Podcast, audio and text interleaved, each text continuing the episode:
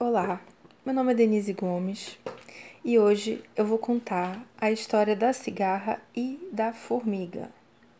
Havia no campo uma cigarra que passava o dia todo cantando e se divertindo. Um dia ela viu uma formiga que não parava de trabalhar colhendo folhas.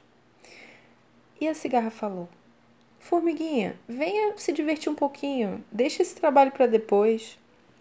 E a formiga responde: não posso. É pra, eu preciso guardar comida para quando chegar o inverno.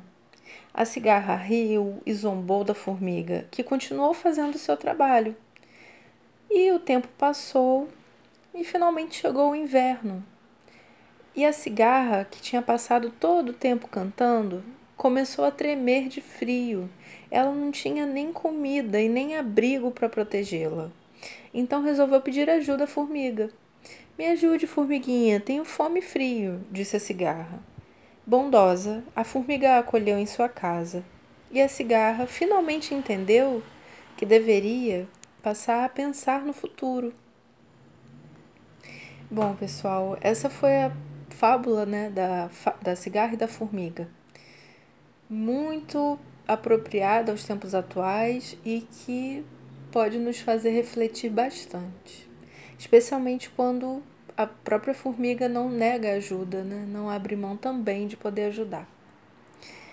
Por hoje é só. Um abraço a todos.